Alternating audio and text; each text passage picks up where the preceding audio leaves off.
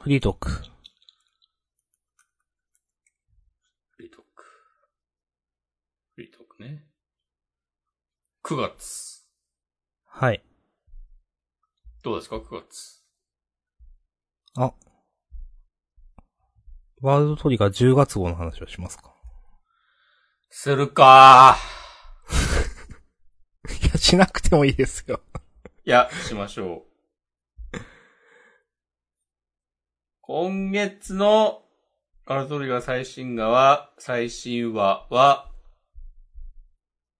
ワールドトリガー読者にとってね、かなり重要な、そうですね。うん。もう散々こう、じらされてきたいろいろがね、一気に、一気にあれした、あれした回ですね。はい。あれして。あれがあれれしたかい。して。そうそうう、あれして。あ、あれが、あれは、あれはそういうことだったのね、みたいなのがいっぱいあってね、なんか、ん。うん。と、やっぱね、こう、突然キャラクターや設定が生えてくる漫画にはね、真似のできない圧倒的な、お。はい。圧倒的な世界観をね、世界観とストーリーを、ぶちかまされましたね。うん。いやー、まさかここで、あの、鳩原さんのね、やっぱり私はダメな女なんだ、じゃなやつ。見ることになるとは。これ初めて見たのもう10年前とかじゃないのっていう。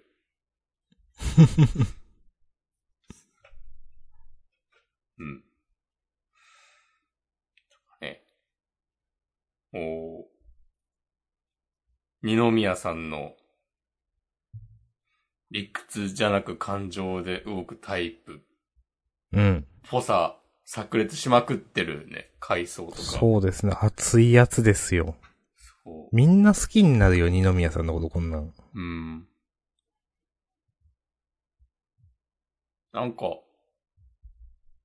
ね、それこそね、おさむはね、二宮さんは実は、そうなんじゃないかっつって言ってるけど、全然もう誰が見ても感情で動くタイプだったじゃんっていう、昔の。そうですね。みん、まあ、みんなは知ってた。昔からいる人たちはみんなし、みんなじゃないか。うんまあまあ、これを知ってるね。ほんとそうですね。そういや、だからこそもうそれもなんかこう、鳩原の密航が本当に二宮さんにとってでかかったんだなっていう、うーん。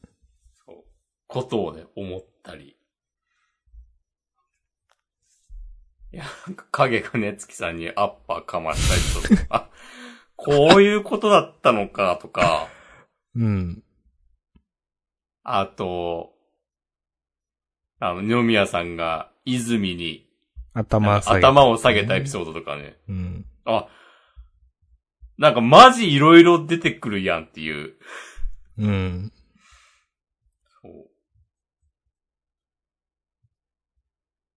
といやか、この遠征行かせてくれみたいなこと言ってる、ちょっとね、おさむと重なるところがあったりね。あ、確かにね。うん。ああ、確かに。うん。だから、玉駒台に、その二宮隊がなんか、重なって見えるようになるとはっていう。うん、うん、ううんん。もう1位を取ったら、遠征連れてけって言ってんのとかね。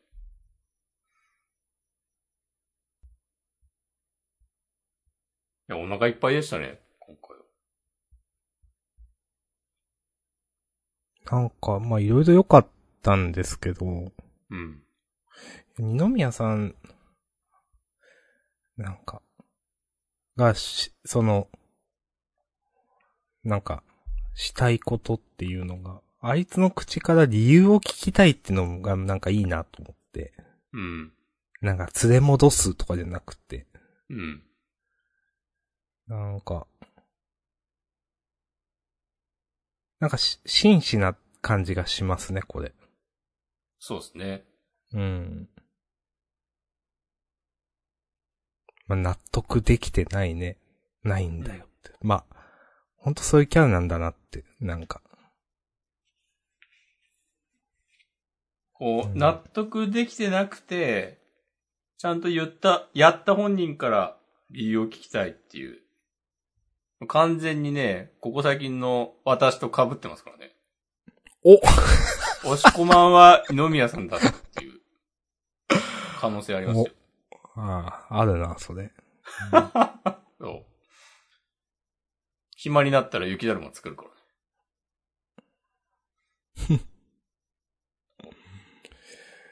まあ。会どうなの。社からのこう理不尽な命令に対抗する押し込まん。ね。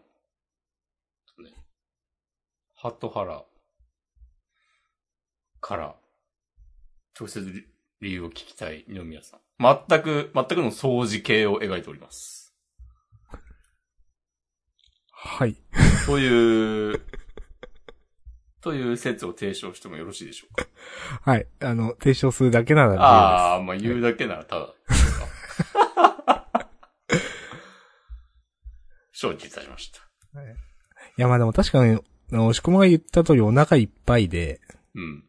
なんていうか、なんか、どうこうい言うことないよね、みたいな。なんか、うん。この、もう受け取るだけというとあれだけど、なんていうか、うん、この、まあ、そうなあまあ、いやまあ、いい方に転がってほしいです。まあ転がると思うけど。うん。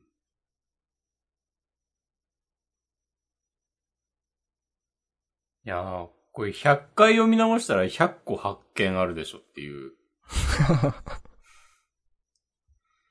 感じの。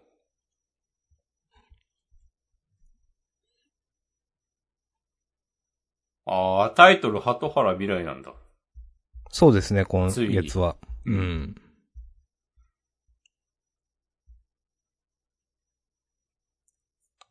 まあ、正直、なんかあんまり、鳩原が打てないからいけないっていうのは、なんかピンとこないですけどね、理由として。その上層部が言ってる。ああ。なうるほど。ん。自分はなんかピンときてない。なんか、それ建前じゃないのってちょっとは思ってる。うん。まあでもそうじゃない。まあそうなのかな。うん。うーん、まあでも、この漫画、あんまし、悲壮感とかないけど、やってること戦争ですからね。そうですね。うん。うんから、まあ、鳩原が、人っていうかこう、ネイバー敵のネイバーを撃てないせいで、自分や仲間を危険に巻き込む可能性とかは、まああるんでしょ。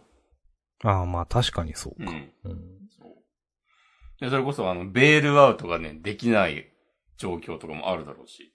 うん。うん。で、まあなんかよく言われるけど、で、常に遠征ってなったら、あの、いつものチームのメンバーでそうですね。戦闘に参加できるとわはけでも限らなないい。だろうし。うんそれもよく言われてたもんな。はうん。うん。いはい。あー、って考えると、あ、なんか二宮さん、ん誰影浦隊について結構なんか、影浦隊だからなんか成立してるけど、なんか一人でやれんのかみたいなことを、誰かに言ってた気がするんですけど、え、ゆずる影誰かにかなあ、ゆずの気がする。なんか、それも、なんか、はい鳩原さんそうだったんじゃんみたいなうん。こと考えると、いや、なんかほんと、こういろいろ考え、考えようと思ったら、こう、無限に広げられるのはやっぱすごいなっていう。恐ろしい漫画だよ。うん。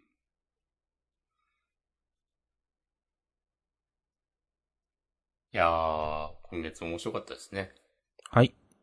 ありがとうございました。はい。優勝です。はいうん。優勝です。はい。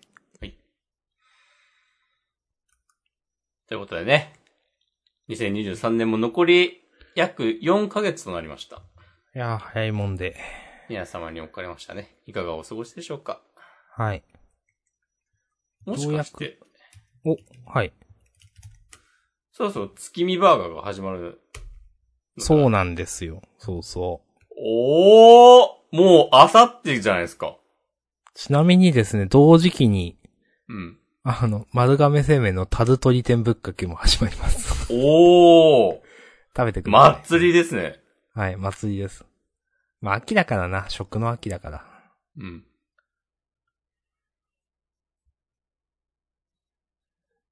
ちょっとこう毎回言ってて、は本い。当もう皆さんもうんざりしてると思うんですけど、はい、 何いや、マックド高すぎでしょっていう。ああ、そうね。いや、なんか、しえ最初はあの、今回の月見ファミリー、えー、秋の風物詩月見ファミリー全7商品9月6日水曜日から期間限定発売。定番、月見バーガー、チーズ月見、月見マフィン、月見パイに加え、新商品3種登場。香り豊かな、七味香る牛すき月見。 うんフルーティー秋限定月見マックシェイク。長野県産シャインマスカット。えーピリッとまろやかチキンマックナゲット柚子胡椒マヨソース。なるほど。うん。うん。あるらしいんですけども、うん。もう七味香る牛すき月見。はい。えー、単品520円。はい。マジかっていういや。サムライマッこクいくらですっけ れえサムライマックいくらですっけ同価格ですよね、大体。そうそうそうそうそう。うん。いやー、でも、これね、えー、って思って、チーズ月見、月見バーガーみたいな、それぞれ450円、420円ってなってて。うん。まあでも確かに卵も、値段上がったまんまだもんなっていうこそうですね。うん。とを考えると、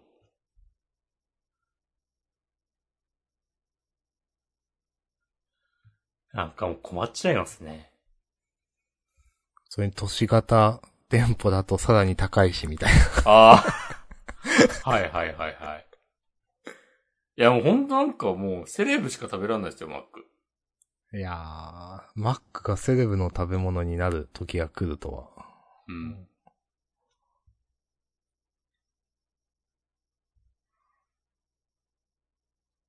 いやー、そっか、まあ。でももうマック美味しいからな。食べちゃうんだよな。いやー。もっともうな、もう何十年にもわたる刷り込みがね、完了してるからな、マクうド。ん。いや、今回のこの牛すき月見ちょっと美味しそうなんだよなっていう。お、この手のなんか限定新メニューにあまり興味を示さない明日さんが、うん。珍しく。まあ、正直この多分ちょっと甘いんでしょみたいな。うん。食べてみないとわかんないけどね。だかうらん、それが、なんかいい感じのハーモニーになってるのかどうか。うん。ハーモニー、奏でてほしいですね。うん。まあ、ちょっと食べようかな、せっかくだから、新味はね。うん。はい。うん。丸亀製麺にも行かないとね。ああ。明日からじゃん、丸亀製麺は。そうそうそう。そうなんそでしてす。新作、照り焼きタルトリーなんてもの も。そうそうそう。 それはまあなんかいいかなって思ってるけど。ああ、あの、アシャさん、照り焼き好きなんじゃないいやなんかその甘みはいらないかな、みたいな。うどん、うどんにはいらないと。そうそう。いや、まあ、なんか、た、タル、タルタルソースかかってますからねって。あー、まあまあ、確かにタルタルソースと照り焼きソースは、うん。なんか、ちょっと、相反するかな。いや、でも経験として食べとこうかな。どうしようかな。そうだね、人生経験として、うん。うん、はい。必要かもしれない。まあ、月見の季節来ると、あ、またなんか、また一年経ったかみたいな。まあ、マもうック秋で、味も売ってますしね。そうそう、マックで季節感じるからな。うん。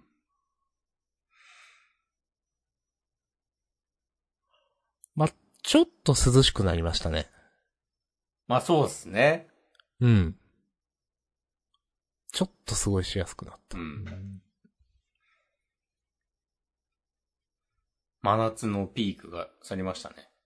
うん。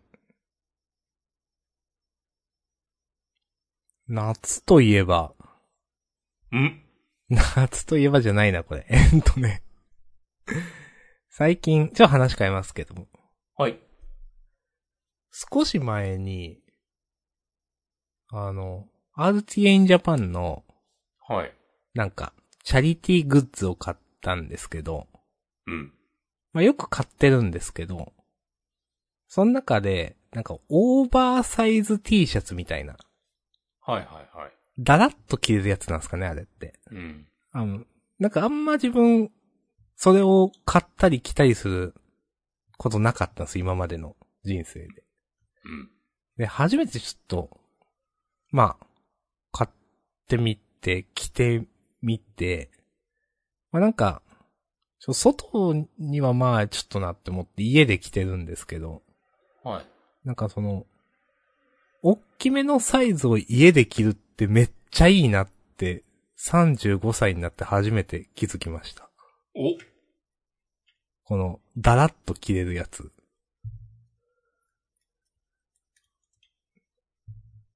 ハなんかッシュタグ気づき。はい。で、昨日ちょっとユニクロ、お、一昨日だっけユニクロ行って、ちょっとなんか、最近 T シャツ、部屋で着る T シャツがあんまりなくって、部屋で着る、まあまあそうか、まあまあなくって、ちょっと T シャツ1個買って、それも L サイズで買って、おーまあ、いつ。もは M なんですけど、あ、やっぱ、いいですね、と思って、うん。こういうのほんとやってみないとわかんないなと思って。はい。一個。また。一つ。魂の器がでかくなりました。あはあ。世界の広さを知ったということい。だね。はい。また一いいつですね。大会を知りましたわ。おーこのカエル野郎が。そんなこと言われ るはいい。や、いいと思います。スプラトゥーン3でね、アップデートで、オーバーサイズの T シャツをね、着れることができるようになりましたよ。あ、そうなんすか。なんかお、そういう、アレンジ、機能がね、追加されました。へえ、気が利いてるなと思います。いいですね。なんかスプラおしゃれだからな。そうなんだ。なんだかんだよくできてんだよ。うん。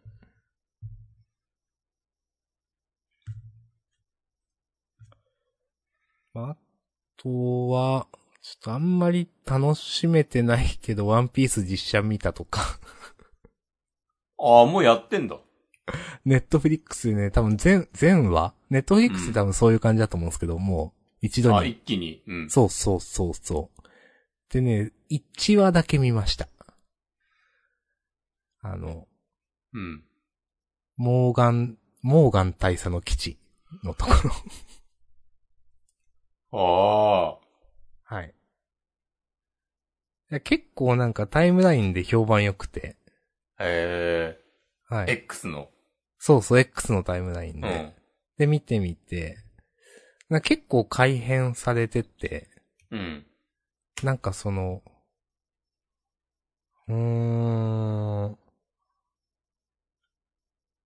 なんか、カラッとしてんのかシリアスなのかわかんないけど、なんか漫画っぽいちょっと湿っぽかったり、お涙ちょうだいみたいなところがなんか少なくなってて、うんまあ。なんか好きな人は好きなんだろうなという感じがしました。うん。なるほど。はい。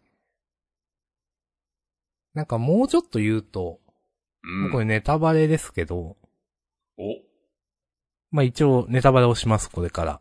まずいですよ。ワンピースのネタバレ。みんな気をつけてください。まずいの。 あの、なんかね、うーん、1話で、なんか、コビーって出るじゃないですか、1話っていうか最初ら辺で。うん。コビーわかりますかコビーわかりますよ。わかりますかうん。出てくるじゃないですか。はい。で、最初なんか、アルビダの船にいて海軍に入るじゃないですか。はいはいはい。で、あの確か、腰ま抜、けやろうかな。漫画では、うん。なんか、アルビダのことを、この、なんか、クソデブ野郎ですだからなんか忘れたけど、そういう短歌切る、なんかシーンがあったと思うんですよ。はい。そういうのなかったんですよね。おー。おで、結構、うの、ん。コビーの決意みたいなのがないまま、なんか進んでて、うん。なんか、あと、海軍大佐のところで、なんか、コビーとルフィが、なんか、いや、そのコビーくん、海軍に入りたいって言ってるけど、その麦わらの彼とは、なんか、仲間じゃないのかね、みたいな。いや、違います、みたいなこと言って。で、別れるみたいな、ちょっと、歯を食いしばって別れるみたいな、なんかあったと思うんですけど。うん。でそういうくだりもなくって、なんかカラッとしてんな、みたいな。おー。ただ、いい意味で、なんか、げ、現実より、現実じゃないんだけど、なんか、漫画っぽいなんか、その、起伏、起伏。まあなんか、やっぱアレンジされてましたね。なるほど。はい。それが明日さん的には、良 かった。あーいや、そう、なんか、あんま続き見ようと思わなかったんだよ な。なんか、うん漫画の、モーガンって結構ひどいやつだったと思うんですけど、うん。あんまドラマのモーガンひどいやつ見えなくって。おー。で、なんかそれをなんか、あのーそれを、ゾロとルフィで二人がかりでいじめてるみたいに見えちゃって。なんか、二人で倒すんですよ。おー。うん。これも多分原作とちょっと違うと思うんですけど、そなんうかもそしこれらない辺がアクアクション映画っぽくなってんのかななんかうんより。うんで、なんか、そう。完全懲悪じゃないのかなうん。あ、そんな感じしてきたな。うん。で、なんかあんま2話見る気に、ね、ならなかったという。まあでもみんな面白いって言ってたから、興味ある人は見たらいいと思います。うん。わかりました。はい。明日さんネットフリックス入ってたんだ。契約しました。お、そのために。はい。いいですね。はい。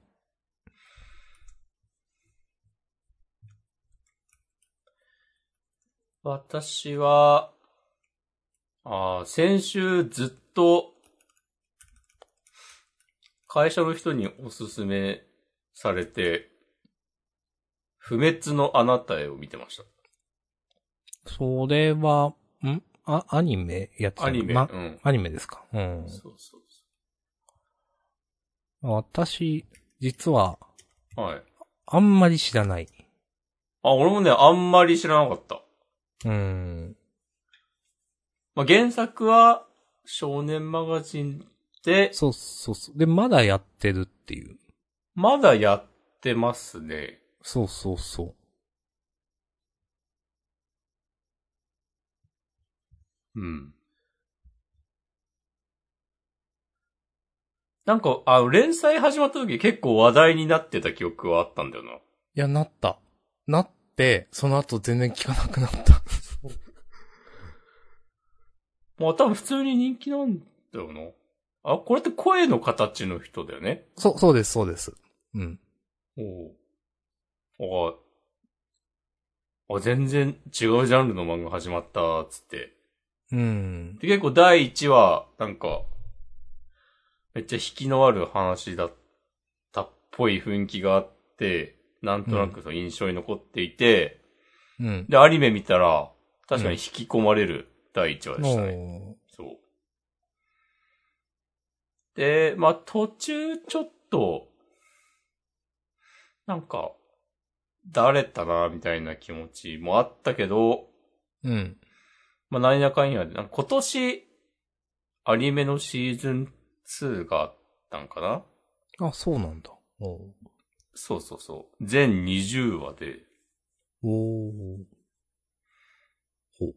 去年、去年の秋から今年の冬、1月2月ぐらいまでやってたのかな、多分。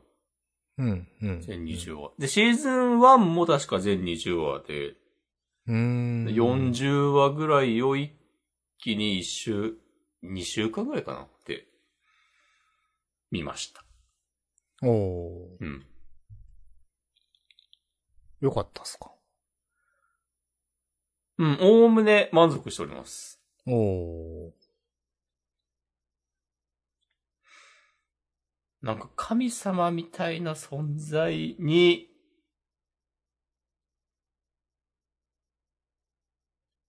よって生み出された。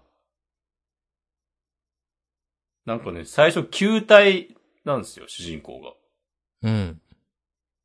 球体が、なんか、他者と関わって行いく中で、うん。その、その他者の姿に変身できるようになったり、あ、そういうやつなのな、なんか、なんとなく、ああ、そういうことだったんだって、今思いました。はい。あとなんか、ほんともう、最初もう何もわかんない赤ん坊みたいな状態で、その他者と関わる中で、なんか、こう人間らしさを獲得していくみたいなうん、うん。のもあったりして、そう個人的にはね、その描写がなんかね、結構ね、面白かったんですよね。うん。最初はなんか全然もう言葉も喋れなくて、なんか相手が何言ってるのかもわかんないみたいな感じなのが、その人と接することでだんだん、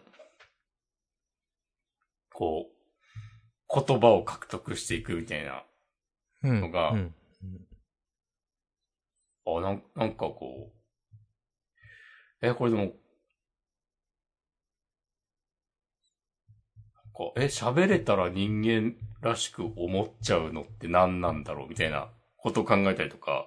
ああ、なるほどね。そうそう。はいはいなんか。だから最初はなんかちょっと、あその、語彙も少ないから、うん。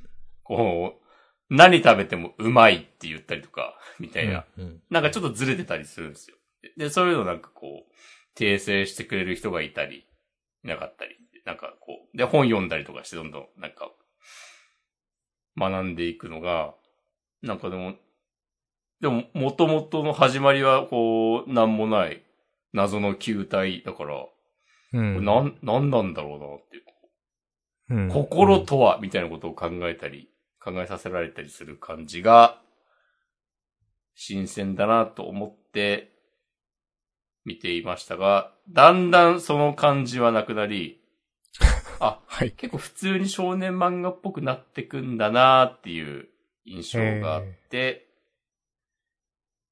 そうだんだんその主人公がその自分の特殊性を自覚して、うん。なんか、いろいろ、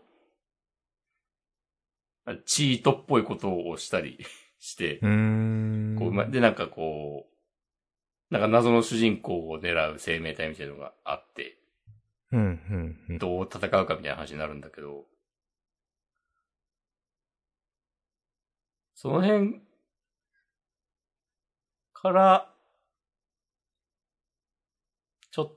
あ、ちょっと最初に期待してたものとは違うかもなと思いつつ、まあ全体としてはクオリティ高いので、それでもちゃんと最後まで見ようと思わせるパワーがありましたっていう。なるほど。うん。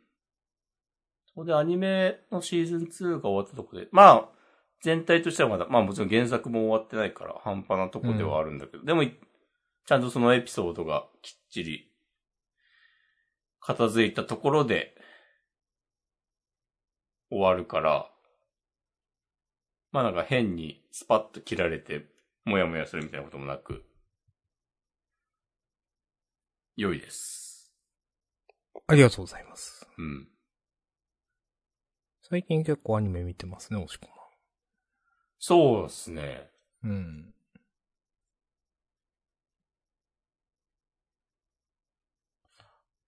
私は、まあ、アニメじゃないんですけど、あと今週はアーマードコア6をやってて、おあの、面白いっすね。おおうん。まあ、一応なんか、ちょっと危惧していた最初のチュートリアル戦みたいなのもなんとかクリアして。まあでも、まあ、なんか、スチームってあの、トロフィー出るじゃないですか、実績解除の。うん。 9割以上がまあ、なんか取ってたんで、そんなになんか難しいあれではないと思うんですけど、それやって。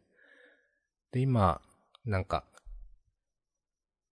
ちょっと難しいところ、何回かなんかいろんなステージやる中で、あ、ここは明らかにちょっと難関ステージだな、みたいなところで、い止まってます。なんか、まあ、初めてやって、これ子供の頃にやってたらなんか影響されてたかもな、やばかったかもな、とか思いました。おなんか、子供の頃に憧れた、憧れたというか、なんか、あのね、は、ハードボイルドっていうのかな、これ。まあ、なんか傭兵として生きていくんですね、主人公は。はいはいはい。で、その、多分、AC っていうのかな。私、あの、こ初めてなんでシリーズ。あの、好きな人がいたらね、ちげえよって思われるかもしれないですけど、ざっくり言うんですけど、傭兵として生きてて、なんか、あの、企業の依頼で、なんか、なんかを破壊したりとか、なんかそういうことをすると。で、二足歩行のロボットに乗っ、ロボットとか言うと、ちげえよとか言われるのかなあんまわかんないんだけど、まあ、に乗って、うん。で、その惑星で、まあ、あの、自分の力で成り上がるみたいなとか、なんかやってくと、まあ、普通に操作してるだけなんですけど、なんかみんなやたら褒めてくれるんです。なんかみんなっていうか敵がなんか、な、こいつ違うぞみたいなことをなんかみんな言ってくれるんですよ。なんか、うん。やたら強いみたいなことを主人公が。なんか、いや、で、そういうので、なんていうか、こう、一人生きていくみたいな、なんか、カーボーイビバップをちょっと思い出す感じがあって。えなんか私の中では。だからハードボイルドなんかそう思ったんかな。で、まあ、これ、なんまあで、ロボットに乗るみたいなのも、まあ単純にかっこいいし、結構そのセリフとかも、なんか、うん。お前たちもちょっとは使える役立たずになったようだな、みたいなこと言われたりとか、雇い主みたいな人 から。ー。うん。うん。あーそういうのとか。まあ、いろいろ、そう。まあ、いなんか雰囲気いいなって思って。で、そうやって、まあ、戦争してるんですよね。多分戦争みたいなことしてて。で、まあ、向こう、どっちかっていうと主人公がなんか略奪じゃないんだけど、なんか、もともとなんか星があって、多分そこの現地人みたいな人がその星を守ろうとしてて、主人公は、その星のなんか多分、えっ、と、なんかね、多分資源を取るために企業の依頼を受けて、なんかその星の現地人みたいな人たちを、まあ、武装してる、殺したりしていくんですけど、 なんかそれで、おお前たちにプライドはないのかみたいなこと言われたり、企業の犬がみたいなこと言われたりとか、なんか、うん。で、とか、なんかまあ、かと思えば、なんか、こ、こいつなんて動きだみたいなこと言って、やったら上げてくれるんですけど、なんか、ちゃんと難しいステージめっちゃ難しくて、もう、10回20回普通に死ぬっていう、なんかう、ん。そえのー温度差がちょっと、なんか面白いなと思ってます。なるほど。俺杖できたり、俺弱えできたりしてます、今んとこ。おー。はい。いいですね。はい。まあでもなんかいけなくはなさそうだなみたいなのもあって、うん。なんか、いい感じだと思います。おー。はい。ありがとうございます。はい。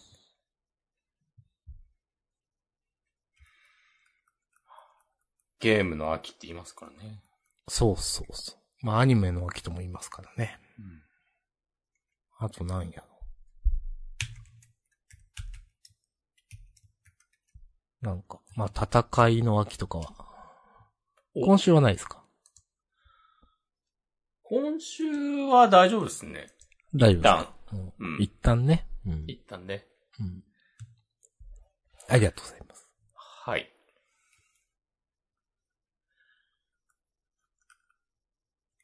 シー・オブ・スターズというゲームを買いました。お。それなんか、なん、それ何ですかはインディーゲームですね。ググります。おジャンダネしたかな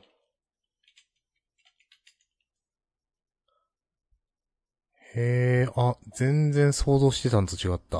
おドット絵の 2D RPG。クロノトリガーっぽい。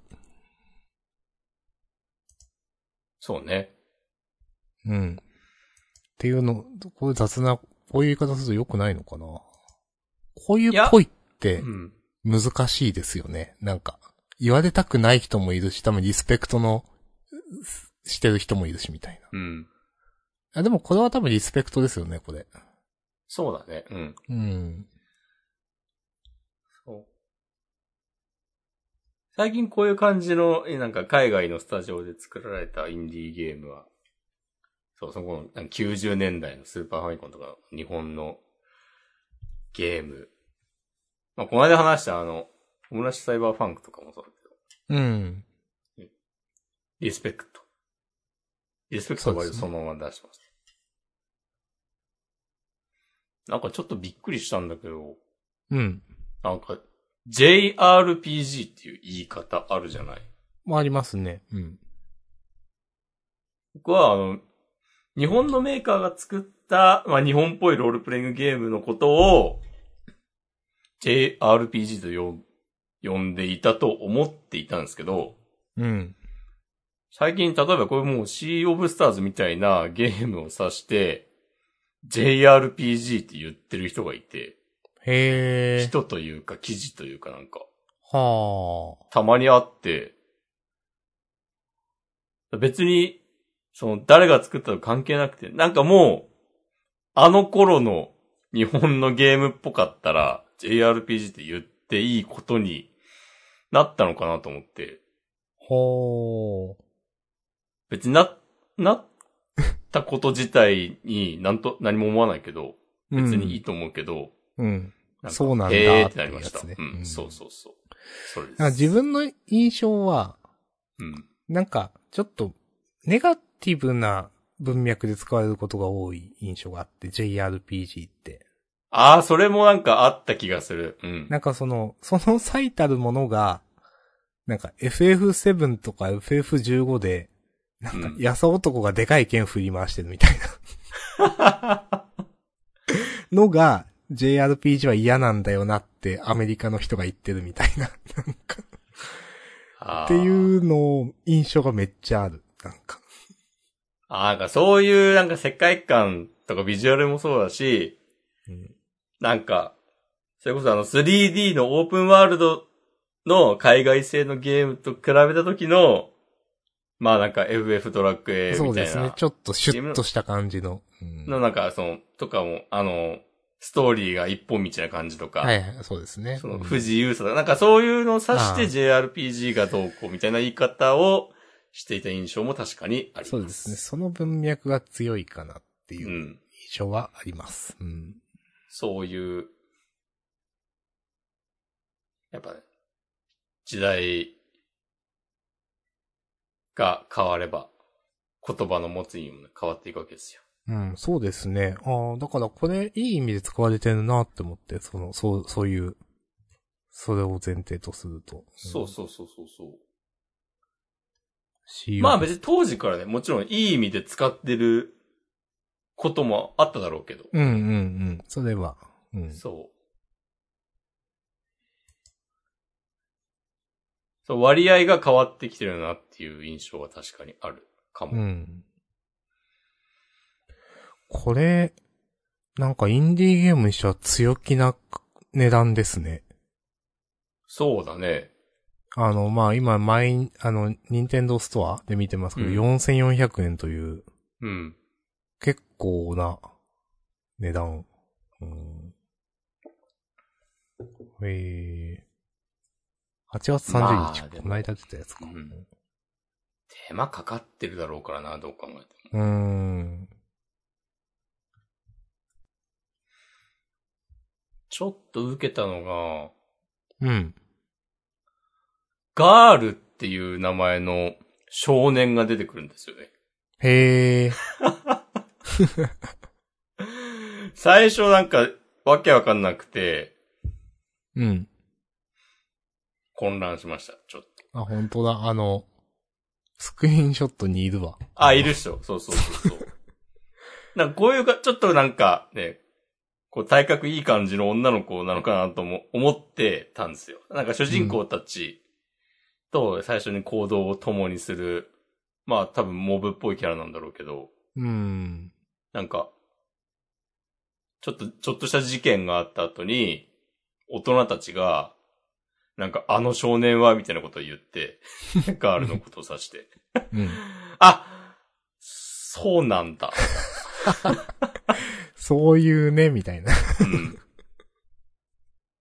なんかでも翻訳するときに指摘しなかったのかなとかちょっと思ったけど。うーん。まあまあまあ、えー重箱ですけどね。まあまあまあまあ。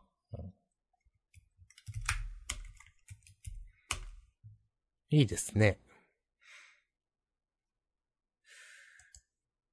なんか最近なんかインディーゲームの方はなんか見てて楽しいなっていううん。感じがある。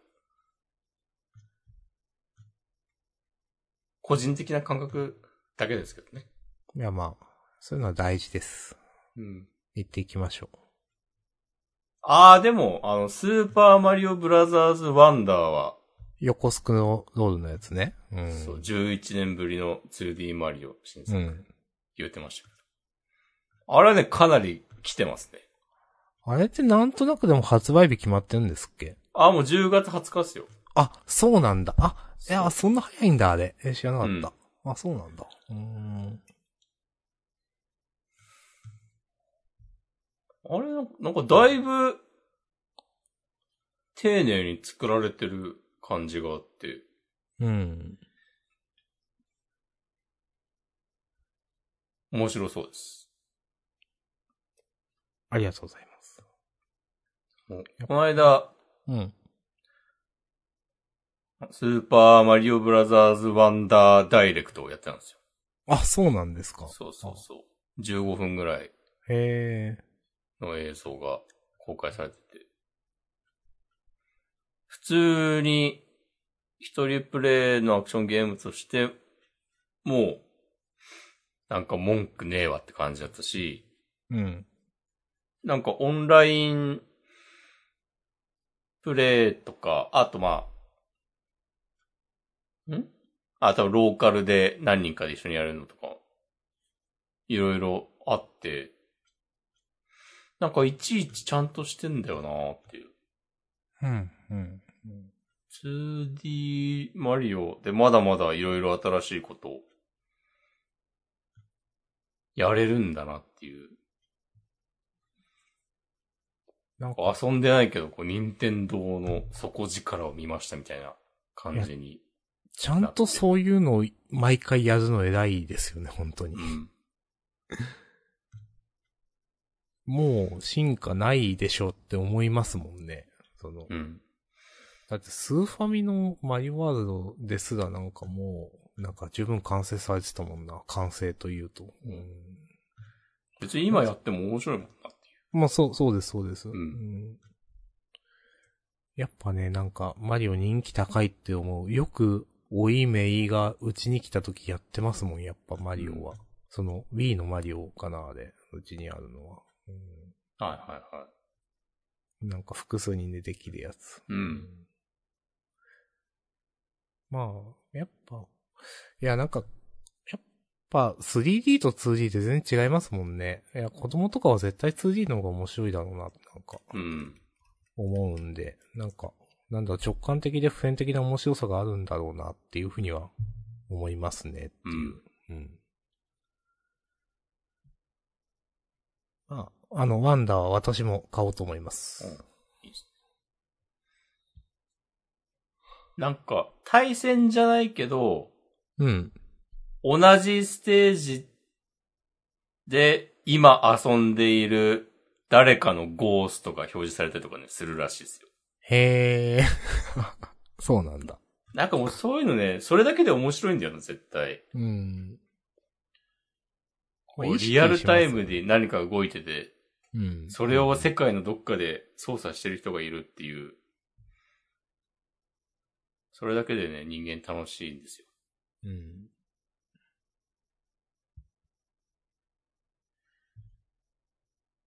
いやー、最近、最近の一番楽しみのゲームはそれかな最近つうかもう今年最後かな今年もたくさんのゲームを積んできましたが、お、最後にスーパーマリオブラザーズワンダーを積んで今年は終わろうと思います。おっ つ。まあでも 2D だったらできるんじゃないですか押し込まん。確かに。うん。まあでもああいうゲームはなんかいつでも始めていつでもやめられるところがいいですからね。なんていうか。まあ別に積んだところで悪くないというか。うん確かに。来週、ポケモン SV の DLC 第1弾うん。遊べるようになるんですけど、うん。もう全くワクワクしてないからね。まあ私も、まあ、そ変もそわもやっちまいましたよ。やってない。俺も。あああの押買っしてないし込まんがね、こんなことになるとは。そう。マジでもうポケモン、本編が一番ゲームとして終わってるみたいなとこあ りますか終わってるは言い過ぎかもしれないです。いや、言い過ぎていきましょう。他この間世界大会の配信やってて、1ヶ月ぐらい前か。夏う休みん。あ横浜でやってたやつ。なんかまあ、それとかは、まあもちろん、もちろん見てたら面白いんだけど、うん。なんかまあ自分でやるかって考えると、うん。なんか、まあ、散々じゃない話だけど、いろいろ、ちょっとしょぼいし、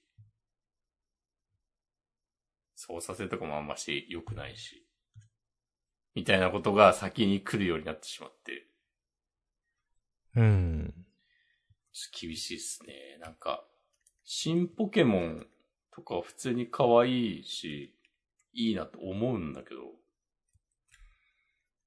まあなんか、そのためにゲームをやる気になれないっていうのが本当にね、虚しいですね。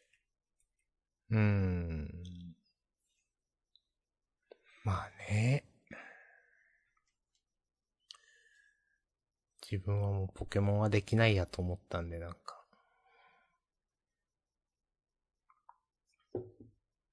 はい。例えばス、スリープも、いや、もうダメでした。 あ、ポケモン GO++ は買ったんですか買いましたよ。買ったけど、 なんうか、ん。あんま、うーん、買ったけどなー、みたいな。なんか。で、GO、あ、ポケモン GO とも連携したんですよ。うん。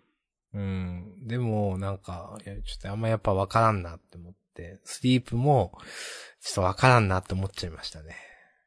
なるほど。 残念。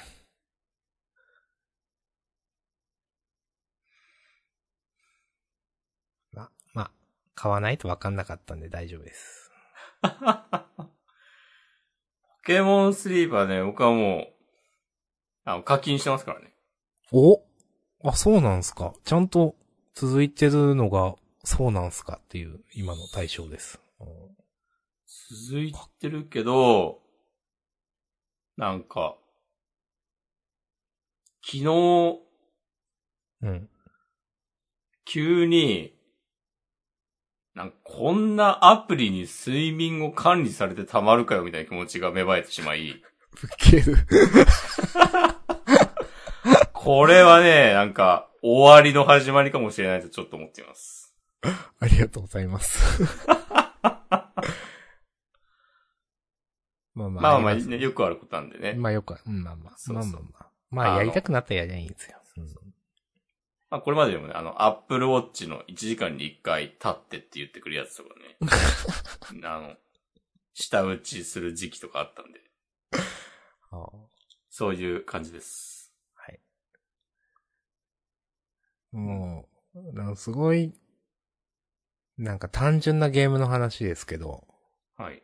なんか猫とスープっていう、うん。なんか、アンドロイド、スマ iPhone でもまあないことないと思うけど、あの、放置ゲーム。多分クッキークリッカーみたいなのの亜種なんかなっていう。うん。をね、やってます。あの、猫がスープを作って、それでなんかポイントを貯めてって、レベルアップして、さらにスープを作るみたいな。うん。はい。で、猫が可愛い。ここれ可愛い。いんでおすすめです。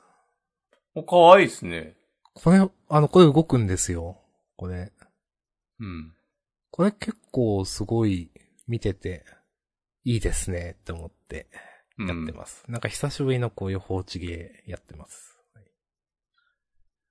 へー。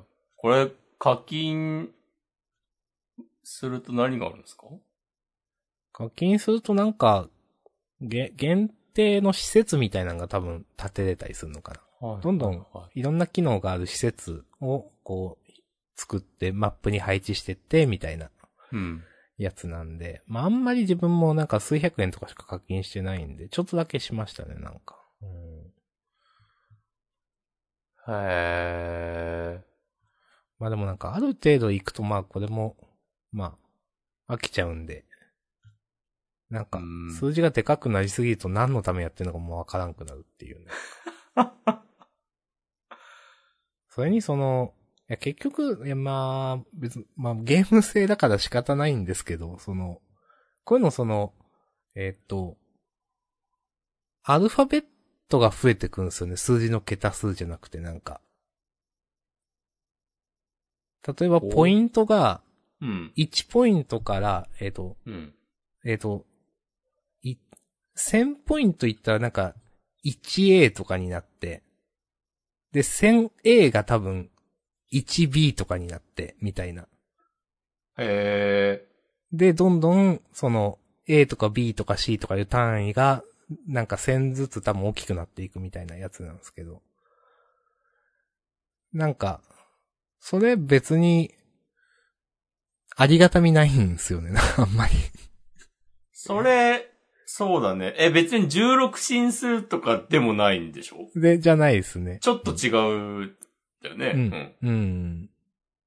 まあ、それ、いや、なんか、な、何、何、何ならありがたみあるのかちょっとよくわかんないですけど、なんか、単純に全部数字だったらありがたみあったんかななんか、数十億みたいなとかわかんないけど。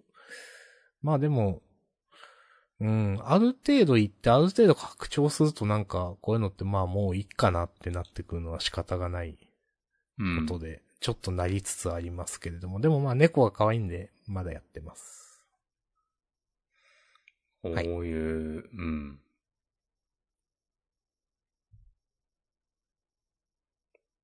まあという、ちょっとした。いいですね。こう、放置ゲーってこう、何なんだろうね。放置ゲーを求める人間の心理、知りたいです。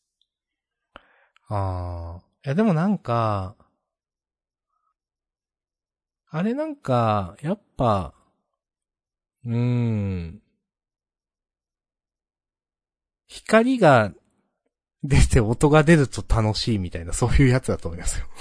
ああ、あの、レベルアップするときに、 うん。こう、光るんですよ。で、レベルアップみたいな、 まあ、効果音が鳴るんで、なんか、それが楽しいっていう、何かを上げることが楽しい。その何かっていうのは無なんですけど、虚無なんですけど、うん基本的には。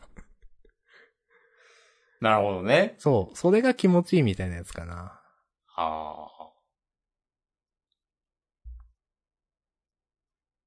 まあでも、そこはこう、アリの巣を眺めてるとかが、そういうのに似てんのかな。うーん。まあ、だと思います。なんか、いやー、なん、なんていうかな。例えば、今回、そのポケモン GO プラスの話、GO プラスプラスかの話あったじゃないですか、さっき。うん。あの、あれ、ポケモン GO で使ってて、ブルルって鳴ると、まあ押すじゃないですか。うん。その押すことは楽しいんです、私。はいはいはいはい。でもポケモン GO のゲームは興味ないんですよ。みたいなことが起こって。なるほどね。そうそう。ひふ光が鳴って震えるでボタンを押すことは楽しいけどって いう。はいはい。あ、もうまあそれと同もじだなってなんかうん猫とスープの話も今話してて思いました。うん。